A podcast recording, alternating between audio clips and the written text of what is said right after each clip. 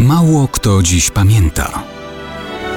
Datownik historyczny prezentuje Maciej Korkuć.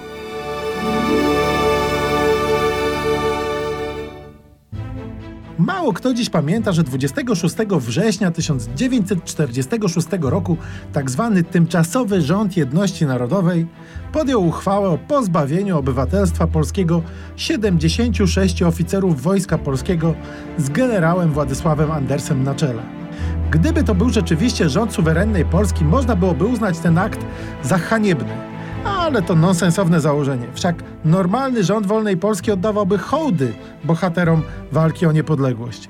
W tym wypadku mieliśmy jednak do czynienia z narzuconym Polakom tworem, używającym nazwy tyle ładnej, co oderwanej od rzeczywistości.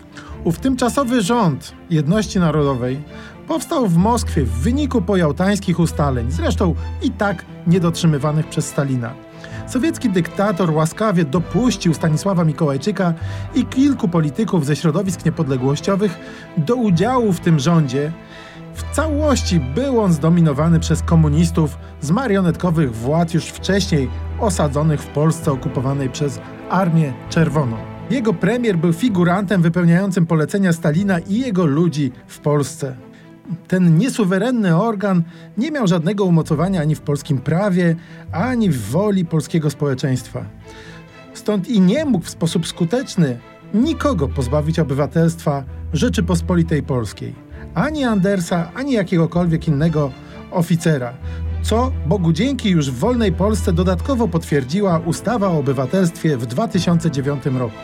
Generał Anders był naszym bohaterem i żadne komunistyczne zabiegi, choćby najbardziej żenujące, nie byłyby w stanie odebrać mu obywatelstwa wolnej Polski.